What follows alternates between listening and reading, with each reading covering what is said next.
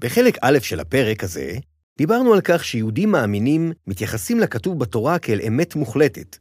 הבהרנו שהתורה שבעל פה היא בעצם הפירושים השונים לתורה. וסיפרנו גם שנהוג לחלק את הפירושים האלה לארבע רמות. פשט, דרש, רמז וסוד. הצגנו את שלוש רמות הפירוש הראשונות, והגענו אל הרמה הרביעית, אל הסוד.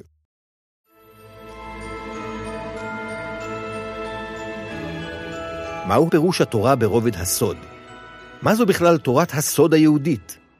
תכף תדעו. מיד מתחילים.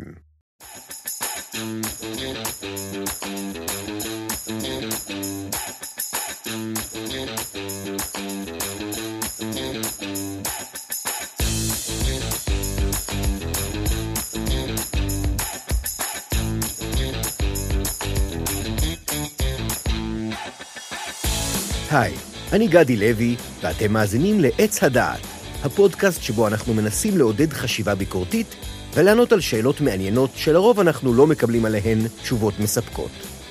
אתם מוזמנים לחפש אותנו בפייסבוק תחת השם עץ הדעת הפודקאסט, ולשלוח לנו שאלות משלכם.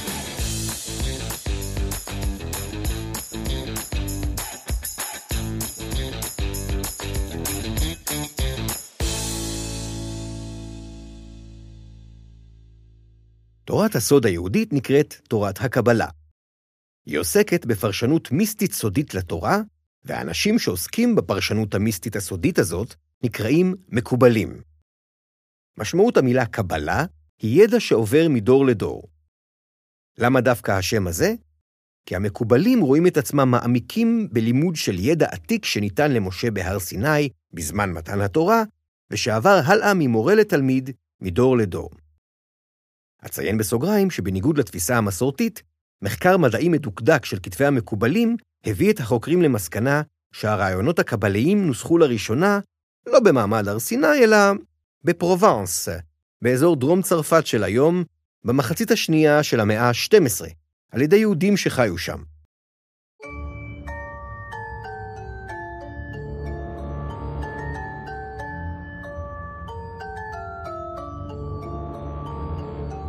אז כמו שכבר אמרתי, תורת הקבלה עוסקת במיסטיקה. מה זה אומר? מיסטיקה היא השאיפה האנושית לחוות חוויה רוחנית. להרגיש דברים על-טבעיים שאי אפשר לקלוט באמצעות החושים הרגילים שלנו. החוויה הרוחנית שמנסים לחוות המקובלים היא חוויית הדבקות, שזו בעצם תחושה מיוחדת מאוד של שלמות ושל מעין התאחדות עם האל. למה שהמקובלים ירצו לחוות חוויה של דבקות? הם מאמינים שהחוויה הזאת תמלא אותם בתחושה עוצמתית של שלווה ושל עושר אינסופי, שהיא לתפיסתם תחושה נפלאה יותר מכל תחושה אחרת בחיים האלה. בפרק הזה לא נעסוק בשאלה האם אכן אפשר לחוות חוויות מיסטיות. אבל בואו נניח לרגע שחוויה כזאת של דבקות היא אכן אפשרית, וננסה להסביר מה המקובלים עושים כדי לחוות אותה. על פי תורת הקבלה, אדם יכול להגיע לחוויה רוחנית כזאת באמצעות תרגול מיוחד. המקובל צריך ללמוד מפי רבו, ומתוך ספרי הקבלה טקסטים מיוחדים, ובמקביל ללימוד, הוא צריך להשתדל במהלך כל היום למקד את המחשבות שלו רק באל, באופן כזה ששום דבר פיזי לא יעסיק אותו ממש. ככה לאט-לאט, המקובל יוכל לעלות בדרגתו הרוחנית, עד שלבסוף יצליח להגיע לחוויית הדבקות הנפלאה. התהליך הזה נתפס כתהליך ארוך, מורכב, וככזה שרק בודדים מסוגלים לעבור. אני אזכיר שלושה שלבים חשובים בהתפתחות תורת הסוד היהודית. מיסטיקה בכלל ומיסטיקה יהודית בפרט הייתה קיימת גם לפני הולדת הקבלה. כבר הזכרנו בפרק השלישי של הפודקאסט שלנו את ספר יצירה, ספר יהודי מיסטי קדום שנכתב באלף הראשון לספירה. חלק מהרעיונות הקבליים נשענים על המיסטיקה היהודית הקדומה. בסביבות סוף המאה ה-13 בספרד, מקובל בשם רבי משה דה ליאון, או מישהו מהמעגל הקרוב אליו, כותב את ספר הזוהר. זהו ספר הקבלה המפורסם ביותר עד היום. על פי המסורת היהודית, כתיבת ספר הזוהר מיוחסת לאדם אחר, לזמן אחר ולמקום אחר.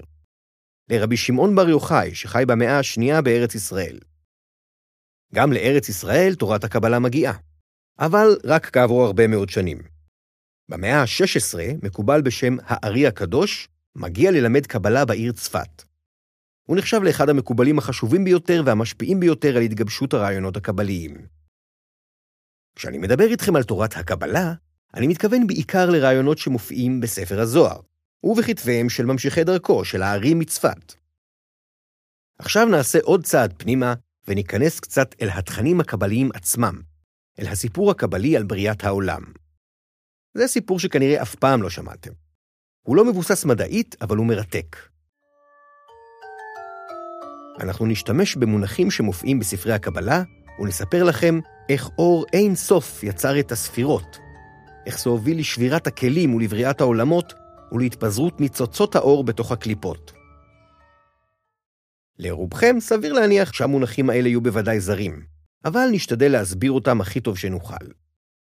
קודם כל ננסה להבין מה זה אור אין סוף. על פי תורת הקבלה, האל הוא לא מלך כל יכול ששומע תפילות, עוזר לצדיקים, מעניש את הרשעים, או מחכה לנשמות הצדיקים בין העננים בכניסה לגן העדן. על פי הקבלה, לאל אין מחשבות, רצונות או רגשות. האל הוא ישות מופשטת לחלוטין. הוא שפע רוחני של טוב אינסופי, שמשול לאור. ולכן האל מכונה בקבלה גם אור אינסוף. הקבלה מסבירה שבימינו אור אינסוף, השפע הרוחני הזה של הטוב האלוהי, לא מורגש על ידי האדם, ושהעולם מלא בסבל ובכאב. המקובלים, ממשיכי דרכו של הארי, מסבירים שלמצב הזה יש סיבה, והיא שבירת הכלים. מה זה אומר שבירת הכלים? מה נשבר? המקובלים מספרים שהרבה לפני שנוצר עולם פיזי כלשהו, אור אין סוף, השפע האלוהי, הצטמצם ונסוג ויצר בתוך עצמו חלל פנוי. אל החלל הזה הגיע מעין קו ישר, קרן אור של שפע רוחני. מה קרה לאחר מכן? קרן האור הזאת התעגלה ונחלקה לעשר ספירות, לעשר שכבות, זו בתוך זו. כל אחת מהספירות האלה הייתה בנויה משני חלקים שמכונים בקבלה כלי ואור.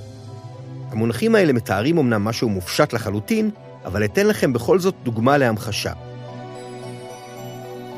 נסו לדמיין כדור בדולח מיוחד שמרחף באוויר ומלא באדי מים. ובתוכו עוד כדור בדולח מרחף, טיפה יותר קטן, וגם הוא מלא באדי מים. ובתוכו עוד כדור בדולח מרחף, עוד טיפה יותר קטן, וגם הוא מלא באדי מים. וכן הלאה. רק שהמקבילות של כדורי הבדולח ואדי המים הן המונחים הקבליים כלים ואורות.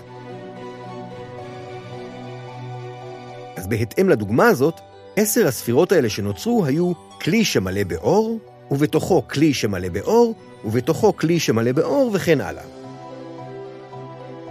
בואו נסכם את מה שלמדנו עד עכשיו. בשלב הראשון, אור אינסוף הצטמצם, וקרן אור שהגיעה לחלל הפנוי שנוצר, נחלקה למשהו שנקרא עשר ספירות. כל ספירה בנויה מכלי ואור, ולכל ספירה יש שם משלה. אלה הם שמות הספירות לפי הסדר. כתר, חוכמה, בינה, חסד, גבורה, תפארת, נצח, הוד, יסוד ומלכות.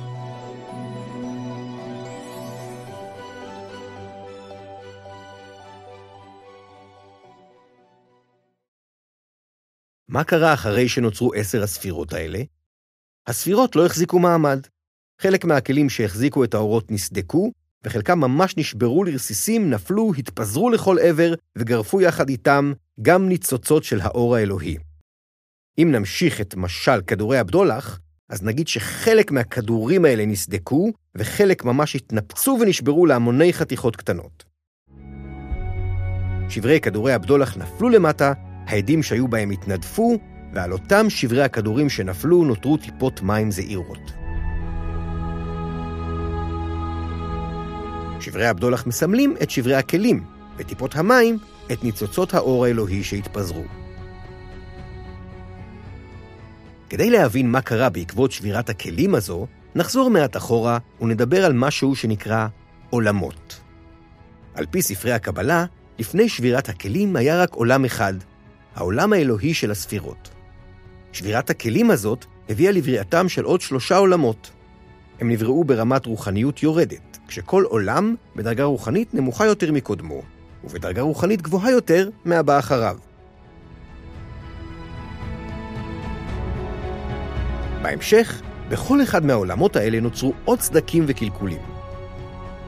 ככה נוצרה שרשרת של ארבעה עולמות עליונים, ובמורד שרשרת העולמות הזאת נברא עוד עולם, העולם הגשמי הפיזי שלנו.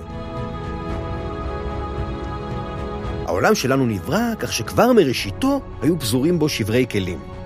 ניצוצות האור האלוהי שבתוך שברי הכלים מסתתרים בעולמנו בתוך עוד משהו שנקרא קליפות.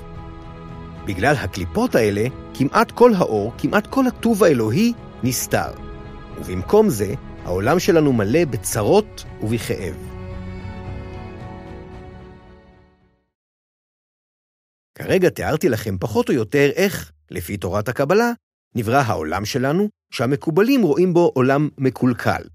אבל הקבלה לא רק מתארת את כל ההידרדרות עד למצב המקולקל שבו נמצא העולם שלנו היום, אלא גם מציעה דרך שבה אפשר לתקן את המצב הזה, באופן כזה שאחרי התיקון כבר לא יהיה יותר שום סבל בעולם. על פי הקבלה, התיקון הזה הוא לא רק אפשרי, אלא אפילו נדרש ומוטל על כתפיהם של המקובלים. אבל איך? מה עליהם לעשות? כמו שהזכרתי קודם, התיקון מתרחש באמצעות לימוד תורת הקבלה ועל ידי תרגול של שיטה מיוחדת שתמקד את המחשבות ואת הכוונות של הלומדים באל. מחשבות נכונות וכוונות נכונות גורמות לאיסוף ניצוצות האור האלוהי מתוך הקליפות.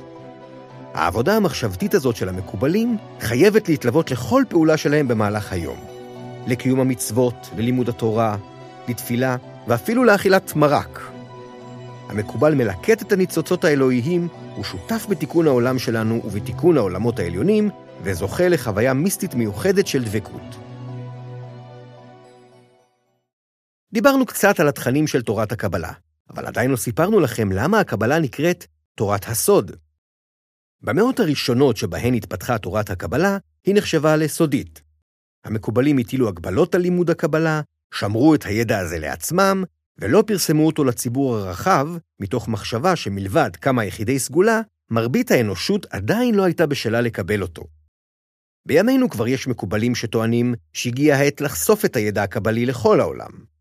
חיפוש פשוט באינטרנט יביא אתכם למציאת עשרות, אם לא מאות, חוגי וקורסי קבלה בארץ ובעולם, גם בתשלום וגם בחינם. אז בימינו לימוד הסודות הקבליים הוא כבר לא נחלתם של בודדים בלבד, ועדיין רוב האנשים מכירים צד אחר לגמרי של הקבלה, מה שנקרא קבלה מעשית. מדובר פה במשהו שונה לחלוטין מלהקדיש את החיים ללימוד תורת הקבלה ולתיקון העולם. מדובר פה בשימוש נוסף ועתיק שנעשה בקבלה כבר מאות שנים. הרבנים שעוסקים בקבלה מעשית מאמינים שיש להם כוחות מיוחדים. הם משתמשים בטקסטים קבליים ובסמלים קבליים כדי לתת מענה לאנשים שרוצים לשפר את חייהם האישיים בעולם שלנו. הם מחלקים לאנשים ברכות, כותבים קמעות לבריאות, לפרנסה, לזיווג ולפוריות, ומייעצים להם בבחירת ובהחלפת שמות. יכולנו להרחיב עוד הרבה בנושא הזה, אבל יש לנו חובה קודמת אליכם. אחרי שהסברנו פחות או יותר במה עוסקת תורת הקבלה ומה ההבדל בינה לבין קבלה מעשית, הגיע הזמן לחזור לשאלה ששאלנו קודם, והיא, מה זה פירוש התורה ברמת הסוד? אז ככה, על פי הקבלה, ספר התורה אומנם נראה כמו ספר שמתאר אירועים היסטוריים, אבל בעצם מדובר בכתב סתרים, שמצפין בתוכו את הסודות הקבליים אודות האורות, הכלים, הספירות והעולמות. המקובלים חושבים שההצפנה הזו כל כך מוצלחת, שרק מעטים יודעים להבין ולפרש את התורה נכון. הפירוש ברמת הסוד הוא חילוץ הפירוש הקבלי מתוך הסיפורים שבתורה. הפירוש הקבלי לתורה מיועד למי שמכיר את המונחים הקבליים, אבל בחרנו לתת לכם בכל זאת טעימה קטנה מהם.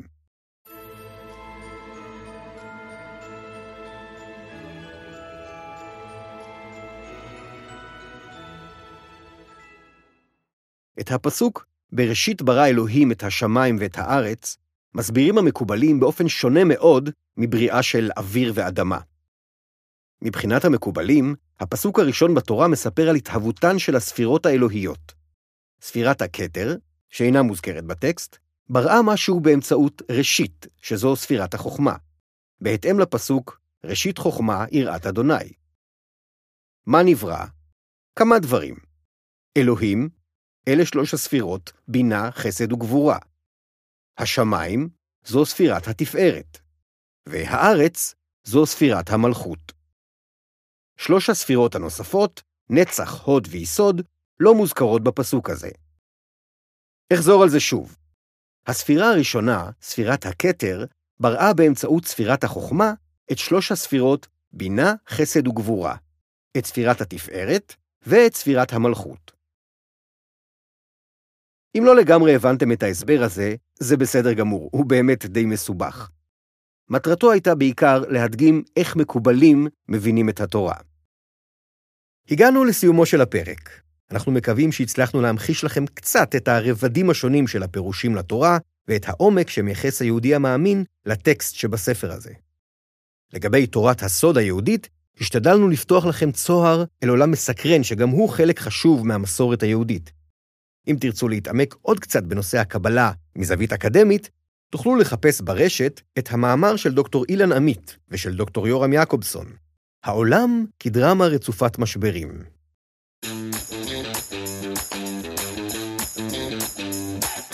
זהו, זה היה הפרק החמישי של עץ הדעת. אני גדי לוי. הפרק נכתב והופק על ידי יהודית זוהר, עורך הסאונד היה איתי אהרון. תודה שהאזנתם, נשמח לקבל מכם תגובות. מחכים שתכתבו לנו שאלות, מחשבות על הפרק הזה, או סיפורים על טקסטים מעניינים או על סודות שגיליתם. מבטיחים להגיב לכולם. מוזמנים כמובן לפקפק בכל מה שאמרנו היום ולחקור בעצמכם. להתראות בינתיים, נשתמע בפרק הבא.